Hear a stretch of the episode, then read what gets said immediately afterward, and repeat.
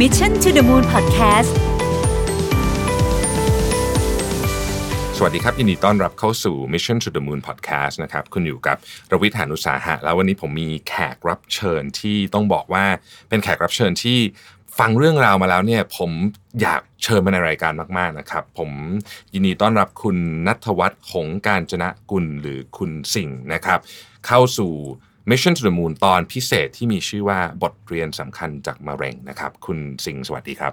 สวัสดีครับ คุณสิงห์แนะนำตัวให้เราฟังนิดหนึ่งได้ไหมครับว่าทำอะไรมาก่อนหน้านี้อะไรยังไงครับ ครับ ผมอ่านัทวัฒน์หงส์การจนะกุลนะครับ ชื่อเล่นชื่อสิงห์ปัจจุบันอายุ 34 ปีนะครับ จบปริญญาเอกด้าน Aerospace Engineering จากประเทศฝรั่งเศสนะครับ ครับ ปัจจุบันทำงานที่สำนักงานพัฒนาเทคโนโลยีอวกาศ และภูมิสารสนเทศ อืม หรือว่าจิสดา ครับ ไม่ทราบว่า คุณนพิษเคยไดยินหรือเปล่า เคยได้ยินคุณคุณฮะ อ่า แต่ว่าพอชื่อดูฟังยากเกินไป ผมก็จะแบบ งงเหมือนกันว่าเอ๊ะเขาทำทำอะไรครับที่ที่สำนักงานนี้นี่มีหน่วยงานนี้มีหน้าที่ในการดูแลเรื่องอะไรครับผม จริงๆอ่าเป็นหน่วยงานของรัฐนะครับ อืม ที่ดูแลด้านเทคโนโลยีอวกาศและและด้านภาพถ่ายดาวเทียม อ่า การใช้ประโยชน์จากข้อมูลดาวเทียมทุกอย่างของประเทศ อืม ทั้งภาพถ่ายดาวเทียมรวมถึงทั้งอ่าเรื่องของการใช้ดาวเทียมระบุตำแหน่ง อ่า ต่างๆทั้งหม พ ด วก เลย เทคโนโลยีที่เกี่ยวกับอวกาศทั้งหลาย ครับผม นะครับซึ่งก็น่าจะเป็นช่วงเวลาที่น่าตื่นเต้นเนอะช่วงนี้มีข่าวเกี่ยวกับเรื่องอวกาศเยอะมากเลย ครับผม นะครับแต่ว่าวันนี้เดี๋ยวเราจะคุยเรื่องนี้นะฮะเราจะคุยเรื่องของเทคโนโลยีเรื่องของอะไรต่างๆ แต่ว่าวันนี้เนี่ยเรื่องที่เราอยากควรชวนคุยก่อนเนี่ยก็คือเรื่องราวการต่อสู้กับมะเร็งนะครับของคุณสิงห์ที่ต้องบอกว่ามีไม่ใช่แค่แรงใจหรือพลังใจอย่างเดียว แต่มีวิธีคิดที่ผมผมอ่านครั้งแรกแล้วผมแบบโอ้โหนี่เป็นกระบวนการทางความคิดที่น่าสนใจมาก อยากมาถ่ายทอดต่อผมเชื่อว่า กระบวนการทางความคิดนี้ ไม่ได้เป็นประโยชน์เฉพาะคนที่ต่อสู้กับโรคมะเร็ง แต่เป็นประโยชน์กับชีวิตมนุษย์ทั่ว ๆ ไปด้วยนะครับ คุณสิงห์เล่าให้เราฟังเอาแบบไม่ต้องเป็นสคริปต์เลยนะฮะเอาอยากเล่ายังไงเล่าเลยฟรีสไตล์ว่ามันเป็นยังไงมันเริ่มต้นมายังไง แล้วเราเกิดอะไรขึ้นบ้างตอนนั้นครับ โอเคขอเล่าแบบคร่าวๆก่อนละกันครับ ครับ จริงๆเมื่ออ่าประมาณ 3 ปีที่แล้ว ครับ นะครับตอนนั้นอ่าจริงๆ ลูกสาวคนโตเพิ่งเกิด 3 สัปดาห์เอง ครับ ก็กลับไปทำงาน แล้วก็อ่าไปเล่นกีฬา ซึ่งเป็นกีฬานักศึกษาฝึกงาน เป็นกีฬาแชร์บอล อืม เพราะว่าผมไปรับลูกฟุตบอล ครับ ปั๊บเจ็บข้อมือมาก อืม พยายามจะเล่นต่อแต่สุดท้าย เอ้ย มัน มันไม่ไหว มัน มัน มันเจ็บข้อมือจริง ๆ แต่มันก็รู้สึกว่า เอ้ย ตัวเองเป็นข้อมือสน ครับ อ่า ทีนี้ก็ไปโรงพยาบาล อืม ไปพบแพทย์ แล้วก็ไปเอ็กซเรย์ ครับ นะครับ ปรากฏว่าคุณหมอบอกว่า เฮ้ย คุณเป็นเนื้องอกในกระดูก อืม อ่า มันไม่ใช่แค่ข้อมือสน อืม เขาก็ส่งตัวต่อไปที่คุณหมอเฉพาะทาง ครับ ทางหนึ่งนะครับ ซึ่งตอนนั้นเนี่ยอ่าคุณหมอเฉพาะทางก็ เหมือนเดิมก็เอ็กซเรย์เบื้องต้น แต่ว่าทำอาขอออเดอร์เนี่ยให้ไปทำสแกนอีกมากมาย ทั้ง CT สแกน MRI โบนสแกนเจาะเลือดต่างๆ ผม อืม ว่าเอาเฮ้ยทำไมต้องขนาดนั้น ซึ่งจริง ๆอ่ะผมผมก็เพิ่งรู้แหละว่าอ้าว ไอ้เนื้องอกเนี่ยมันมีทั้งเนื้อดีและเนื้อร้าย อืม ซึ่งเนื้อร้ายนี่แหละ คือมะเร็ง พูดง่ายๆว่าคำว่าเนื้องอกอะเป็นคำคำใหญ่ ซึ่งบางทีเราอาจจะไม่ได้เซนส์กับมันสักเท่าไหร่ อืม นะครับ ตอนนั้นที่เข้าโรงพยาบาลตอนแรกเลยที่มือเจ็บเนี่ยครับ รู้สึกมีความรู้สึกว่ามันจะเป็นเรื่องใหญ่โตไหมฮะ ไม่เลย ไม่เลยใช่ไหมฮะ ไม่เลยคือคิดว่ามันเป็นเป็นอาการอาการข้อมือสน แต่ว่าก็โอเคเอาชัวร์แหละ อืม ไปพบแพทย์ดีกว่า แล้วตกใจไหมครับพอคุณหมอสั่งเทสเต็มไปหมดเลย ก็ตกใจก็เลยมองว่าเฮ้ยจริง ๆ ไอ้มะเร็งมันคือสับเซตของเนื้องอกนี่แหละ อืม อ่า มัน มัน มัน เราก็กลัวว่า เออ เฮ้ย แล้วเราจะเป็น เราจะเป็นหรือเปล่า ตอนที่ได้ยินคุณหมอบอกคำนี้คำแรกว่ามะเร็งเนี่ยตอนนั้นรู้สึกไงบ้างฮะจำความรู้สึกได้ไหมฮะ มันก็วิววิวนะครับ อืม มันก็วิววิวว่าแบบ มัน มัน มัน มันจะเป็นหรือเปล่า อืม นะครับ ทีนี้ อ่า พอได้ผลออกมา ครับ ต่างๆออกมา ผลมันก็ฟ้องเลยว่า เฮ้ย ผมเป็นมะเร็งประเภท เนื้อเยื่อในกระดูก อืม ที่ตรงข้อมือซ้ายของผม อืม ตรงนั้น ซึ่งบอกว่าโชคดีไหม ก็ถือว่าโชคดี จากการเล่นกีฬานี่แหละทำให้เรารู้ เพราะว่ามันไม่ได้แสดงอาการอย่างชัดเจน อ๋อคือถ้าเกิดว่าไม่ได้เล่นกีฬา อืม ก็อาจจะซ่อนไปอีก นานเลย นานเลย กว่จะรู้อืม ครับ ครับ แล้วเป็นไงต่อครับตอนนั้น จากนั้นก็อ่าเริ่มวางแผนกระบวนการรักษากับคุณหมอ อืม ซึ่งสำหรับโรคตัวเนี้ยกระบวนการรักษาหลักมันคือกระบวนการผ่าตัด อืม อ่าตอนนั้นก็เลยตัดสินใจว่าโอเคงั้นผ่าตัดเอากระดูกทั้งก้อนของก้อนข้อมือซ้ายเนี่ยออกไปเลยเผื่อทั้งตัวที่มันมีตัวเชื้อแล้วก็เผื่อไปด้วยนะครับ ซึ่งทำให้ตอนนั้นผมเสียฟังก์ชันการทำงานของของข้อมือซ้ายไป อืม แต่ว่าคุณหมอก็เก่งมากเลย เป็นทีมคุณหมอ ซึ่งเขาเอากระดูกขาของผมเนี่ย ครับ มาแปะแทนที่แขน อ่า แล้วก็ต่อเส้นเลือดต่อเส้นเอ็นทำให้ผมยังฟังก์ชันข้อมือ ได้ปกติคือใช้งานแบบพิมพ์คีย์บอร์ดอะไรเงี้ยได้ปกติ แต่ว่ายกเว้นการกระดกข้อมือ อืม ซึ่งการรักษาตรงนั้นเนี่ยก็ที่บอกว่าโอเคผ่าแล้วมันคลีนละทำให้ผมไม่ต้องมีการรักษาเพิ่มเติม อย่างเช่น พวกกระบวนการอ่าเคมีบำบัด อืม หรือว่ารังสีรักษา ครับ ก็เท่ากับว่าผมอะเป็นคนเปรียบเสมือนว่าเป็นคนหายจากโรคมะเร็งไปละตอนนั้น อืม นะครับ แต่เรื่องยังไม่ได้จบแค่นั้น เรื่องยังไม่จบแค่นั้น อืม เมื่อประมาณกันยาปีที่แล้ว ครับ ผมก็เอ๊ะเห็นว่ามันมีเนื้อปูดๆก็ไม่ได้สังเกตอะไรไม่ได้ไม่ได้รู้สึกอะไรมาก เพราะในใจเนี่ยยังมีความเชื่อตลอดว่าเราหายแล้ว ช่วง จริง ขออนุญาตแทรกนิดนึงครับคุณสิงห์ช่วงระหว่างกันยาที่แล้ว กับตอนที่ผ่าตัดจบรอบแรกเนี่ย เป็นเวลาสักกี่ ๆประมาณ นคบ 3 ปีเกือบเกือบๆสาม อ่า ปีอ๋อโอ้โทษทีแต่มันมีการ follow up ตลอดทุกๆ ครับ 6 เดือนนะครับ อืม มันเป็น process ปกติของโรคนี้อยู่แล้วนะครับ โอเค แล้วก็มาถึงกันยา กันยา 2019 ครับ ครับ ก็พบว่าเอ้ยมีก้อนปูดๆก็นึกว่าเป็นอ่าตัวเหล็กที่อยู่ในในข้อมือเวลาการใช้งานอาจจะเกินเกิดจากการเสื่อมมันไปบ้าง อืม แต่พอมาทำสแกนจริง ๆ เดือน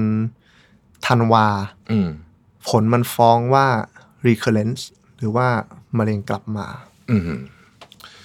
เรารู้สึกยังไงบ้างครับ ตอนนั้นคงคงจะตกใจ ก็เหมือนเราต้องสู้กับมันอีกยกหนึ่งเลยแหละ อืม ว่าแบบเอออืมจะทำยังไงกับมันดี ครับ อือหือก็ขึ้นมาอีกโยกหนึ่งทีนี้กระบวนการเนี่ย มันก็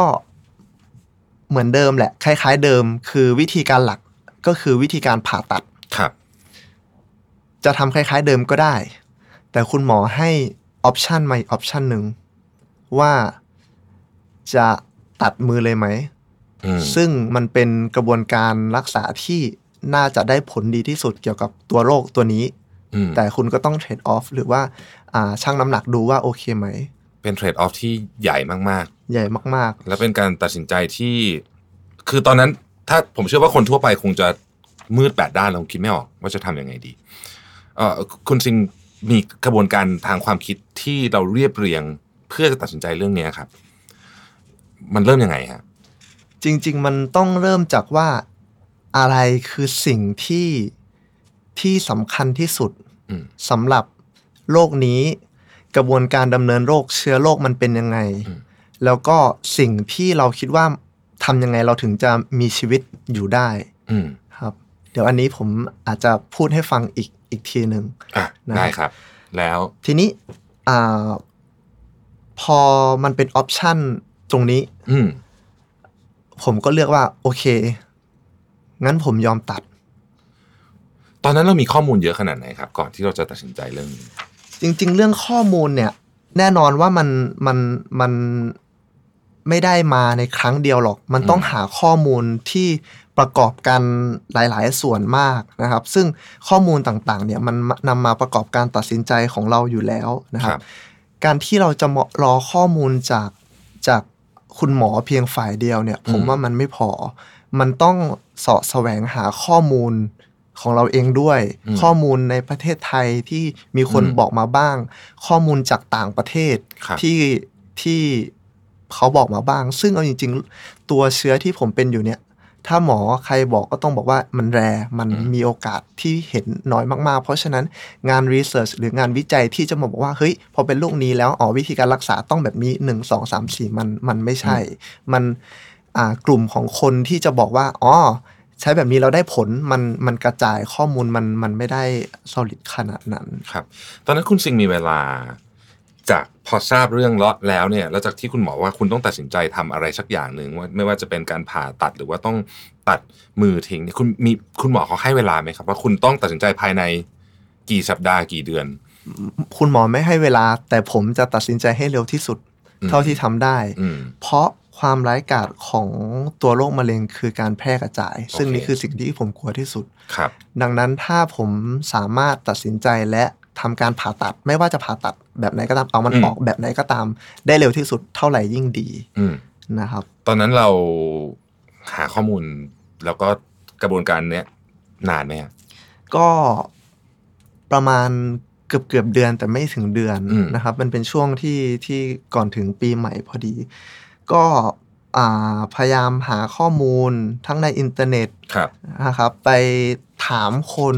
อืม ผู้รู้มันจะมีคนที่แชร์ข้อมูลบ้างนะครับ ซึ่งจริง ๆ แล้วเนี่ยมันมีข้อคิดอยู่อย่างหนึ่งว่าเอ๊ะจริง ๆ การที่เราขวนขวายหาหาข้อมูลแบบเนี้ยมันอาจจะทำให้เราเจอข้อมูลหรือว่าคอนเน็กชันที่เราคาดไม่ถึง อืม ก็ได้นะค ครั รับ บ มันเป็นเหมือนเป็นประตูที่เราทำให้เราไปเจอโอกาสนั้น อืม ๆครับ แล้วตอนนั้นพอกลับมาปุ๊บ อ่ะ ตัดสินใจละนะฮะเราเราได้เอ่อเหมือนเหมือนกับ คือแน่นอนต้องปรึกษาครอบครัวอยู่แล้วล่ะอันนี้แต่แต่แล้วตอนนั้นมีมีความคิดเห็นอะไรที่ที่ หรือว่าทั้งคนสนับสนุนหรือว่ายังไงเนี่ยเป็นมีส่วนไหมฮะเกี่ยวกับเรื่องนี้ มีมีส่วนจริงๆอ่าเรื่องตัวเนี้ยมันมันไม่ใช่เฉพาะกับกับเราคนเดียว อืม คนรอบข้างที่จะอยู่กับเรา เขาต้องเป็นคนดูแลเรา อืม หรือว่าความรู้สึกอย่างเช่นอ่าผมมีลูก ค ส รับ องคน เอ๊ะ ลูกจะมองยังไงว่าอ้าวพ่อเป็นคนที่ไม่มีมือเหรอ อะไรแบบเนี้ยมันมันมันเอฟเฟกต์กับผมทั้งหมด อืม นะครับ ก็แต่ก็อ่ะละตัดสินใจ ครับ นะฮะว่าจะเอ่อจะผ่าจะผ่าตัดแบบนี้เราจะเลือกแบบนี้ ตอนนั้นทราบว่ามีการเอ่อไปหา second opinion อะไรหลายเรื่องด้วย ครั ใช่ บ ไหมครับ อยากให้คุณสิงห์เล่าให้ฟังนิดนึงได้ไหมครับว่าตอนนั้นเนี่ยที่เราไปหา second opinion เนี่ยเราทำยังไงบ้างอะ จริง ๆ การไปหา second opinion เนี่ย มันทำให้เราได้ข้อมูลเพิ่มเติม อืม อย่างเช่นเรื่องของ precision medicine ซึ่งจริง ๆ มันไม่ใช่กระบวนการรักษามาตรฐานในประเทศไทย ครับ นะครับ แต่ว่ามันก็เป็นกระบวนการที่กำลังจะนำมาใช้ในประเทศไทย อย่างที่สหรัฐอเมริกาเนี่ยเขาใช้กัน ครับ เป็นเรื่องเรื่องแทบจะปกติอยู่แล้ว มันเป็นการทำให้เรารู้ถึงต้นตอจริง ๆ ของความเป็นโรคมะเร็ง อืม แล้วการที่เมื่อกี้ที่ผมบอกว่าการไปเสาะแสวงหาข้อมูลเพิ่มเติมเนี่ยมันมันเป็นโอกาสที่เราไปไปเจออย่างเช่นภรรยาของผมมีเพื่อนแล้วอ่าแฟนของเขาเนี่ย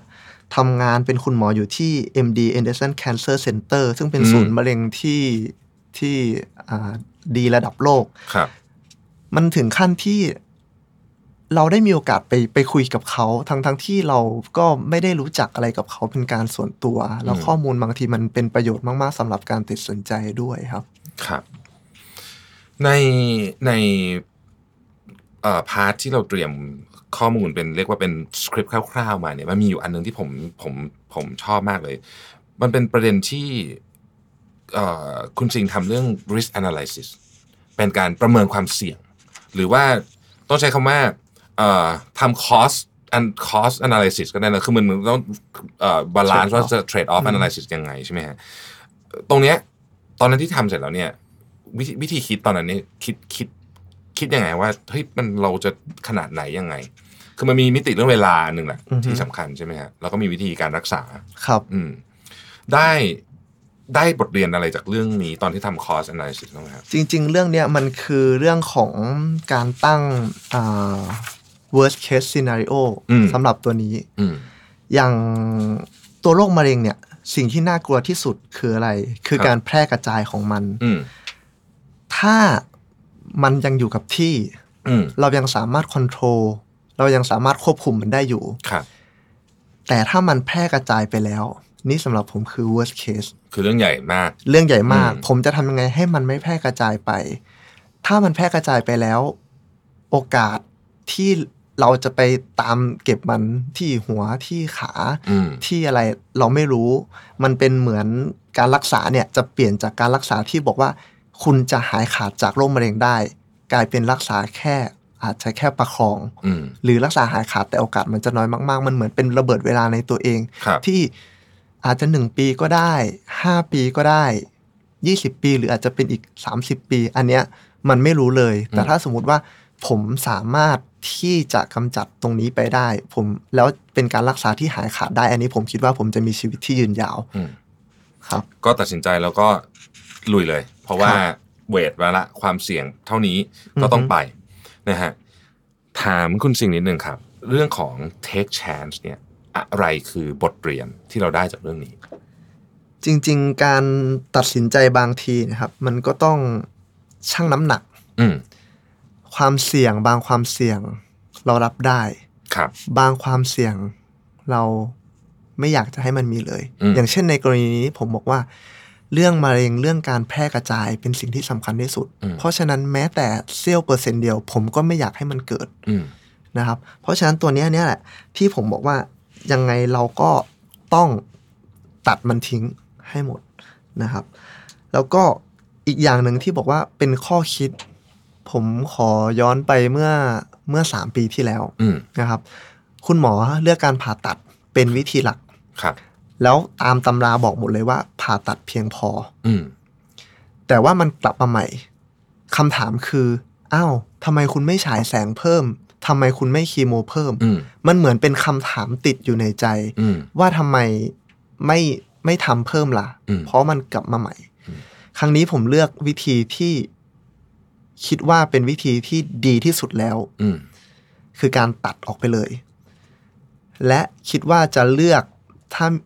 จำเป็นจะต้องทำเคมีจำเป็นต้องรังสีจะต้องทำให้หมด อืม แล้วถ้าวันหนึ่งมันกลับมาเป็นอีก ซ้ำเป็นครั้งที่สามผมจะไม่เสียใจ เพราะผมคิดว่า ผมได้ทำดีที่สุดแล้วในครั้งนี้ อืมคือตัดสินใจแล้วว่าจะเอาแบบนี้ วันนี้เราทำทุกอย่างตามที่เราคิดเราตัดสินใจ ต่อให้วันหน้า ผลมันไม่ได้เป็นแบบที่เราหวังไว้ เราก็ไม่เสียใจ ครับ อืมครับโอ้ยอดเยี่ยมมากครับ หลังจากนั้นอ่ะเข้าสู่กระบวนการตัดสินใจเรียบร้อย แน่นอนว่าต้องแจ้งข่าว ครับ ใช่ไหมครับ กับคนรอบๆตัว ครับ เออเป็นไงบ้างฮะตอนนั้น ก็อ่ามันก็มีหลายอย่างนะครับ แต่ว่าก่อนที่จะไปถึงตัวนั้นมันมันผมขอเรียกว่าเป็นกระบวนการเตรียมตัว อืม ทั้งตัวผมและก็คนรอบข้างก่อนละกัน ครับ นะครับ อย่างอย่างอย่างตัวผมก็จะพยายามหาข้อมูลเพิ่มเติมอย่างเช่น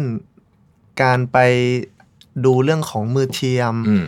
หรือแม้กระทั่งการนัดกับจิตแพทย์ อืม เพื่อไปคอนซัลท์บอกว่าเฮ้ยถ้าผมสูญเสียอวัยวะเนี่ยคอน s e เควนซ์มันหรือว่าผลกระทบตามมาที่มันเกิดขึ้นเนี่ยมันจะเป็นยังไงบ้าง ซึ่งข้อคิดอันหนึงที่ผมคิดว่ามันมันมันดีมากๆ แล้วก็นำมาปฏิบัติ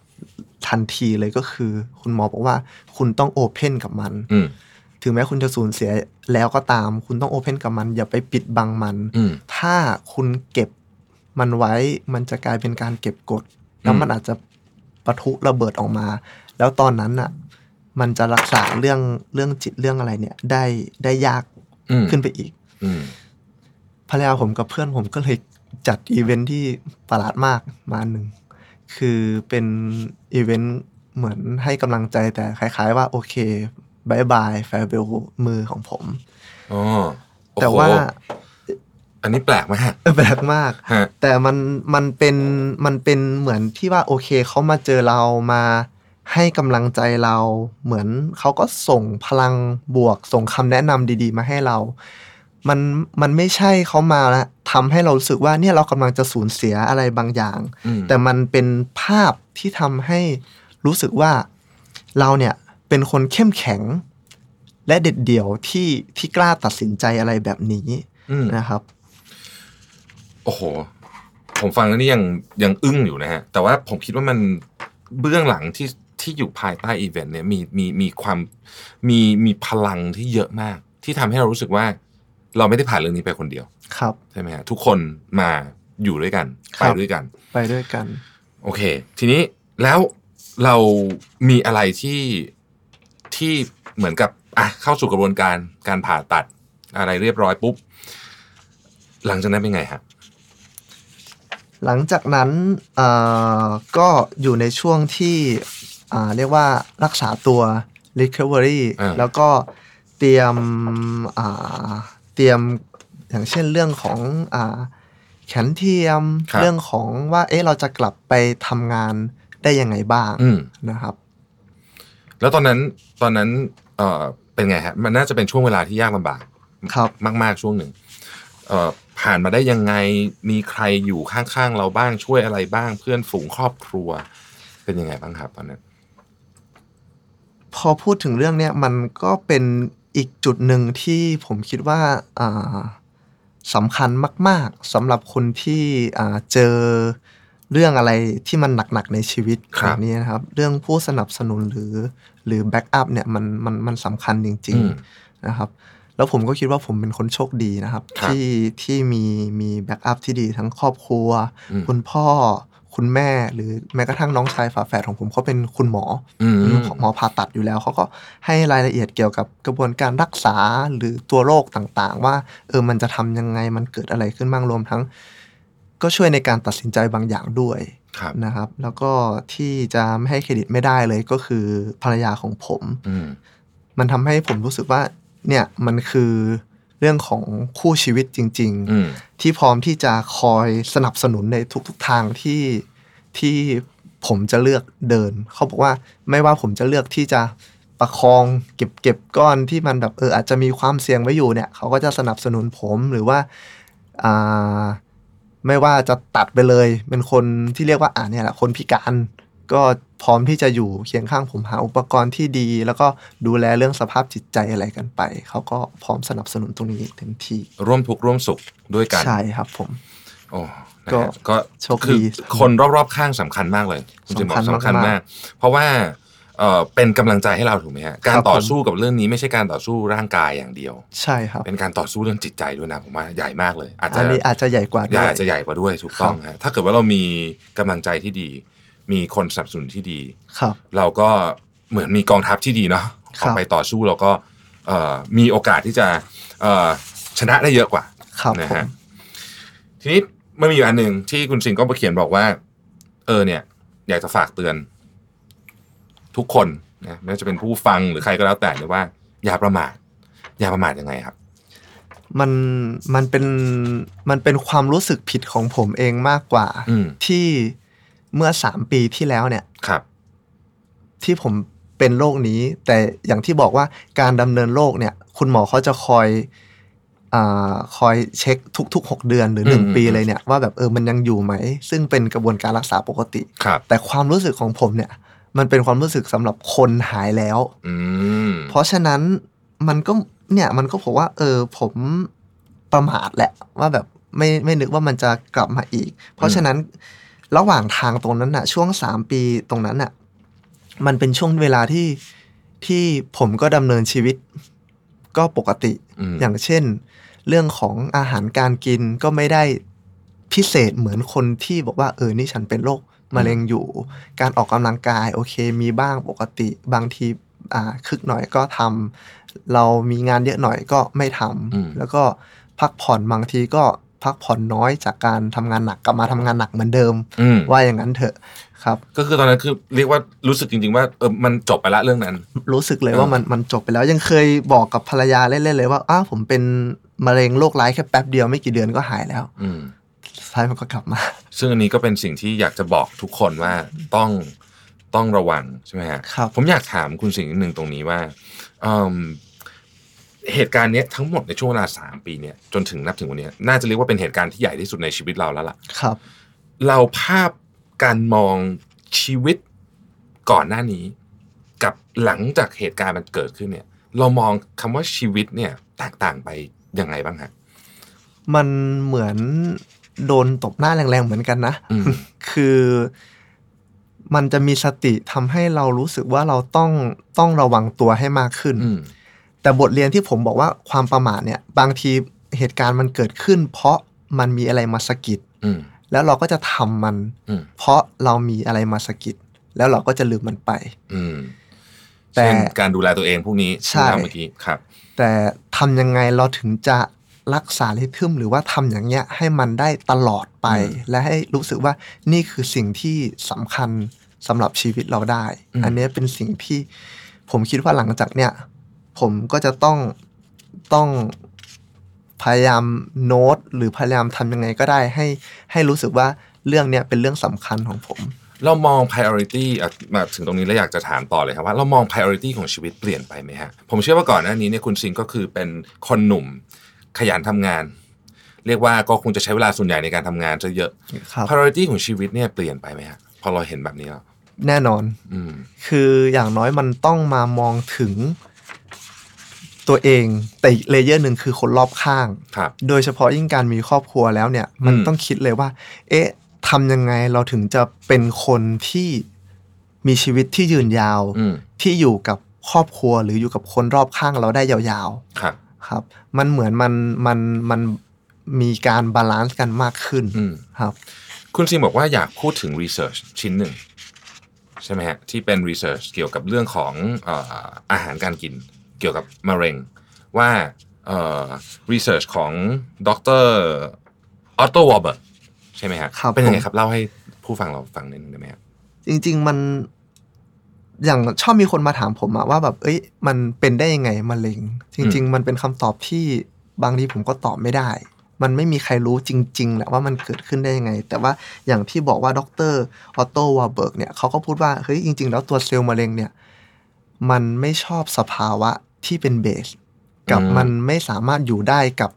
อ่าสภาวะที่มีออกซิเจน ครับ ดังนั้นมันเลยเกิดเป็นเรื่องว่าถ้าเราจะควบคุมปัจจัยภายนอก อย่างเช่นเรื่องของอาหารการกิน อืม หรือว่าสุขภาพของเราเนี่ย เราจะทำได้ยังไงบ้าง อืม อย่างเรื่องของ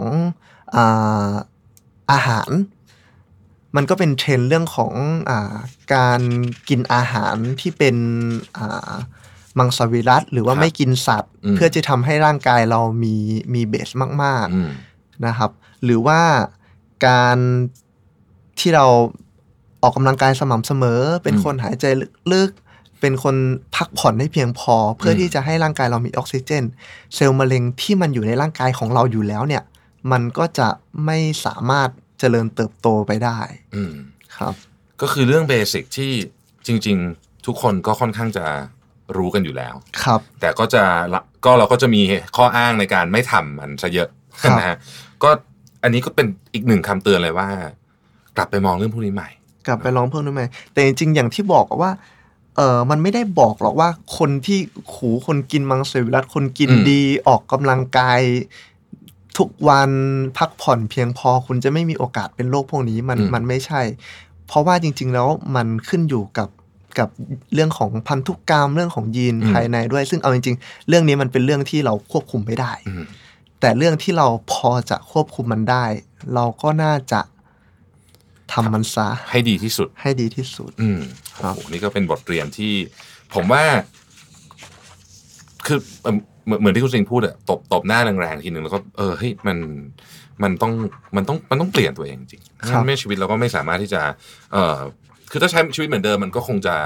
เอ่อเอ่อมีคือก็ก็ต้องบอกว่าถ้าเกิดใช้ชีวิตบางคนใช้ชีวิตแบบ เต็มที่ก็คือนอนน้อยกินอาหารไม่ดีเลยเนี่ยก็มีความเสี่ยงเพิ่มขึ้น ใช่ มันเป็น มันเป็นการลดความเสี่ยงแล้วกัน ผมว่า อืม อย่างนั้น ครับ นะครับ อืมทีนี้สภาวะจิตใจเมื่อกี้พูดกันมานิดหนึ่งละนะฮะตอนเนี้ยพอผ่านกระบวนการในการเอ่อผ่าตัดเสร็จเรียบร้อยแล้วเนี่ยสภาวะจิตใจเราจริง ๆ เป็นยังไงบ้างฮะ จริงๆ ด้วยการที่ตั้งรับมาก่อนหน้านี้ ผมคิดว่าก็ยังยังถือว่าเราตั้งรับมาได้ดี อืม นะครับ อย่างที่บอกว่าเตรียมการมาต่างๆ เราพยายามโอเพนกับมันตั้งแต่แรกนะคครั รับ บ ก็อ่าแต่อย่างที่บอกว่ามันต้องเลือกแหละว่าว่าอะไรสำคัญ อืม อย่างเช่นอันเนี้ยผมเลือกว่าชีวิตคือสิ่งสำคัญ อืม แต่เรื่องของคุณภาพชีวิต มันอาจจะลดน้อยลงไปก็ได้ ซึ่งอันนี้มันเราเลือกไม่ได้ อืม เราก็ต้องเหมือนโอเคเป็นเป็นจุดอ่อนของเราไป แต่ว่าเราเลือกอะไรที่มันสำคัญที่สุดของเราจริง อืม ๆ ครับ เป็นบททดสอบที่ยิ่งใหญ่มากที่สุดที่มนุษย์คนหนึ่งจะเจอได้ นะครับ ก็อาจจะเป็น ก็ แบบนั้น ก็โอ้โหคือผมผมเชื่อว่าเรื่องนี้เกิดขึ้นกับใครก็ เป็นเรื่องที่ยากที่สุดในชีวิตอะเนาะ ครับ นะก็ก็แต่วันนี้เห็นเห็นคุณสิงห์มีพลังบวกนะผมผมรู้สึกได้ว่ามี positivity ก็รู้สึกว่า เออมันมันมันเป็นบทเรียนให้กับเราทุกคนด้วยเหมือนกัน ครับ นะครับทีนี้มันมีพาร์ทหนึ่งที่อาจจะอยากถาม เพราะว่าคิดว่าหลายท่านน่าจะอยากรู้คือเทคโนโลยี ครับ ที่เกี่ยวข้องกับเอ่อต้องบอกว่าอวัยวะเทียมทั้งหลายเนี่ยนะครับ ค โด รับ ยเฉพาะมือเทียมเนี่ยเป็นเป็นไงบ้างครับตอนนี้ จริง ๆ ตอนนี้มันก็มีให้เลือกเยอะขึ้นมามาก ครับ ถ้าผมดูย้อนกลับไปตั้งแต่ 10 ปีที่ผ่านมา อืม ตอนนี้แบบพัฒนามาไกลมาก ผมขอย่อแยกเป็น 2 ประเภทแล้วกัน ครับผม นะครับ ประเภทที่ 1 คือประเภทตระกูลคอสเมติกหรือสวยงาม อืมอืม ก็คล้ายๆ คนฟันหลอก็หาฟันฟันปลอมมาใส่ อืม พวกเนี้ยปัจจุบันโอ้โหผมไปเห็นละ มันเหมือนจริงมาก อืม ๆ มีรอยเล็บ รอยนิ้วมือ หรือแม้กระทั่งรอยเส้นเลือด อืม แต่ว่าอันเนี้ยอย่างที่บอกมันมันเพื่อความสวยงามอย่างเดียว อืม แต่ว่ามันจะทำฟังก์ชันอะไรไม่ได้ก็อาจ ครับ จะเอาไว้ยกมือสวัสดีอะไรอย่างนั้นเฉย อืม ๆนะครับ ซึ่งมันก็มีหลายเกรดนะครับ เกรดที่แบบอ่าทั่วๆไปตั้งแต่หลักพันจนยันไปถึงหลักแสนก็มีนะครับ แล้วก็ประเภทที่สองคืออาประเภทที่เอาไว้ใช้สำหรับฟังก์ชันการใช้งาน แต่ก่อนอาจจะเห็นคนใช้งานเป็นอ่าเหมือนเป็นกล้ามปูหนีบ อืม เขาจะใช้อย่างเช่นอยากอ่าแขนซ้ายไม่มี เขาจะใช้ไหล่ขวาในการบีบจับ อืม อ่าเป็นเป็นตัวช่วย แต่ปัจจุบันเนี่ยเทคโนโลยีมันมันมันไปถึงขนาดที่เป็นมือแล้ว แล้วค่อนข้างเหมือนมือจริงจริง ๆ เลย อืม เหมือนเหมือนเป็นโรบอทเลย อืม นะครับ ซึ่งอันเนี้ยเขาเขาใช้สัญญาณการตอบสนองของกล้ามเนื้อของที่เหลือของแขนนะครับ ครับผม หรือบางทีเขาเรียกว่า myoelectric อืม นะครับ อย่างที่อ่าอย่างอย่างกรณีอย่างเช่นของผมเนี่ย มันก็จะเหลือกล้ามเนื้อใต้ศอกอยู่นะครับ อันเนี้ยก็จะมาใช้แล้วเซ็นเซอร์ตัวเนี้ยจะเป็นเซ็นเซอร์เซอร์วัดกล้ามเนื้อ แล้วจะเป็นสร้างแพทเทิร์นของตัวมืออย่างเช่นท่าชี้ท่า โอเค ถ้า I love you อะไรต่างๆ เนี่ย มันจะเป็นแพทเทิร์น ซึ่งกล้ามเนื้อที่เหลืออยู่เนี่ย มัน มัน มันวางตัวไม่เหมือนกัน แล้วมันก็ต้องทำย้อนกลับไปที่สมองคิดว่า อืม สมองคิดท่านี้แหละ อืม แล้วมือมันก็ทำได้อย่างนั้นจริง ก็คือกระบวนการจำลองมาเหมือนกับเวลาที่สมองเราสั่งการเลยใช่ไหมคๆครับ รับ อืมเอ่อแต่เทคโนโลยีพวกนี้เนี่ย ก็เข้าใจว่าราคาไม่ถูก ไม่ถูก อืม อย่างที่ผมพูดแล้วถ้ามือโรบอทเนี่ยก็หลักล้าน อืม แต่ว่าเอาจริงๆ มันก็มีโอกาสของพวกงานทำวิจัยหรือพวก พวกสตาร์ทอัพ ครับ นะครับ อย่างในไทยผมก็เห็นอาจารย์มหาวิทยาลัยทำอุปกรณ์ประเภทนี้อยู่แล้ว อืม เริ่มทำบ้าง เรื่องไหน นะครับ บ้าง หรือในญี่ปุ่นผมเห็นเป็นสตาร์ทอัพที่ที่เขาก็ใช้เทคนิคเดียวกันนี่แหละ แต่ว่าอ่ะทำกึ่งกึ่งคอมเมอร์เชียลได้ละ อืม เอาเอาเรื่องเอาตัวชิปเซนเซอร์อะไรส่งไปให้ที่บ้านคุณ แล้วก็ส่งไฟล์ 3D printer ให้คุณปรินที่บ้านแล้วคุณก็ใช้ ซึ่งราคามันก็ถูกกว่าเป็น 10 เท่าก็ได้ อ่าครับ ครับ แต่เทคโนโลยีพวกนี้นี่น่าจะพัฒนาเร็วมากนะฮะช่วงนี้เพราะว่าโอ้โหโอ้โหทุกวันเราได้ยินข่าวของใหม่ๆ ใช่ครับใช่ ที่ ครับ เกี่ยวกับทุก เรียกว่าทุกอินดัสทรีเนี่ยมันโอ้โหเร็วกว่าสมัย 10 ปีที่แล้วเยอะมากเลย ครับ นะฮะก็แสดงว่าอนาคตเนี่ยเราก็จะเห็นของที่น่าจะดีขึ้นไปเรื่อย ครับผม ฮะ ๆ ทีนี้เราเล่าอืมชีวิตมาเป็นเป็นเป็นช่วงเวลาที่เป็นสโคปของเหตุการณ์ในช่วง 3 ปีที่ผ่านมา ครับ นะครับผมคิดว่าเอ่อต้องบอกก่อนเลยนะครับว่านี่เป็นพอดแคสต์ตอนที่เข้มข้นที่สุดเลยนะ ตั้งแต่ผมอัดมาในรายการ 600 กว่าตอนนี่นะฮะในตอนนี้นี่เข้มข้นที่สุดเลยนะเอ่อไม่ได้เข้มข้นในในแง่มุมของเรื่องชีวิตของคุณสิงห์แต่ผมคิดว่ามันเข้มข้นในแง่ว่ามนุษย์หนึ่งคนเนี่ย เราจะสามารถต้านทานเรื่องยากๆได้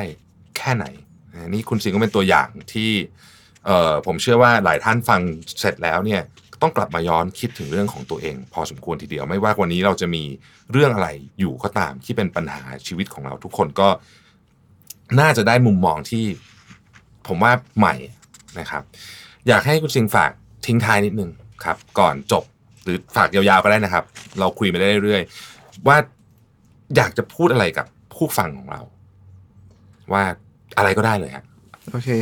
ก็อ่าหนึ่งแหละ เรื่องสำหรับเรื่อง โรคอะไรหรือว่าเหตุการณ์อะไรที่มันเกิดขึ้นมาร้ายๆเนี่ย ครับ ถ้าใช้เป็นคำพูดสุดคลาสสิกอะ อืม กำลังใจก็เป็นเรื่องสำคัญ ครับ สำคัญที่สุดจริง ๆนะครับ มันจะทำให้เรากล้าคิดหรือกล้าตัดสินใจอะไรต่างๆได้ อืม นะครับส่วนที่สองอาเรื่องการรักษาโดยเฉพาะอ่าที่เป็นโรคที่มันยากๆอย่างเช่น เช่นอ่าโรค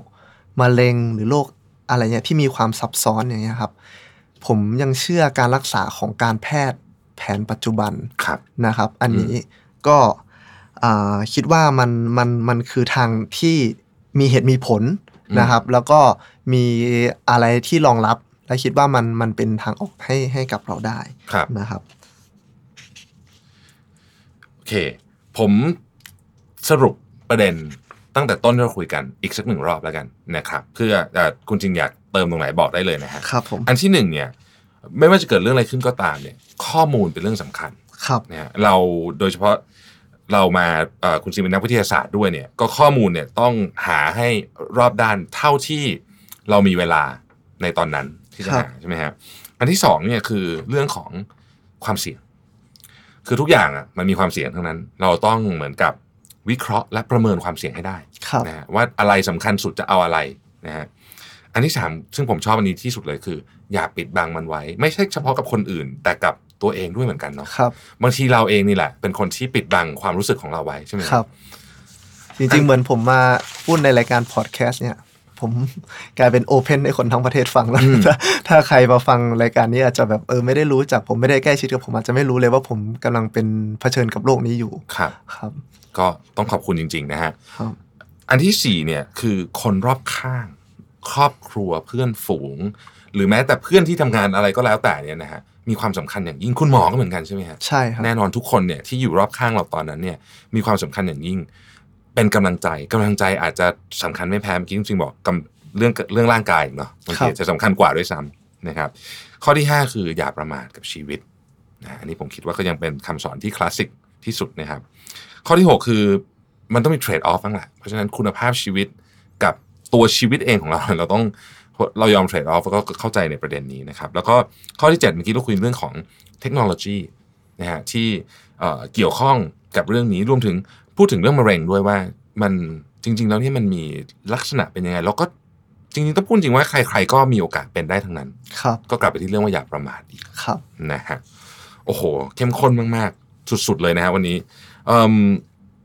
อยากทิ้งท้ายอะไรอีกสักเล็กน้อยไหมฮะ ก่อนเราจะจากกันวันนี้ ก็เอ่ออยากให้ทุกคนมองเห็นว่าอะไรคือสิ่งที่สำคัญที่สุดสำหรับชีวิตเราจริง อืม ๆนะครับ บางทีมันไม่มีอะไรที่ที่เพอร์เฟกต์ร้อยเปอร์เซ็นอาจจะต้องยอมเสียอะไรบางอย่าง เพื่อที่แลกกับอะไรบางอย่างที่สำคัญที่สุด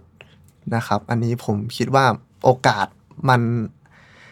อาจจะเกิดขึ้นกับใคร แต่ว่าการตัดสินใจอย่างมีเหตุมีผลมีสติ อันนี้เป็นเรื่องที่สำคัญครับ โอ้โห ครบถ้วนสุดยอดเข้มข้น แล้วก็เต็มไปด้วยข้อคิดที่ผมเชื่อว่า เดี๋ยวเราค่อยๆไปนั่งตกผลึกนะฮะท่านผู้ฟังเนี่ยจะได้อะไร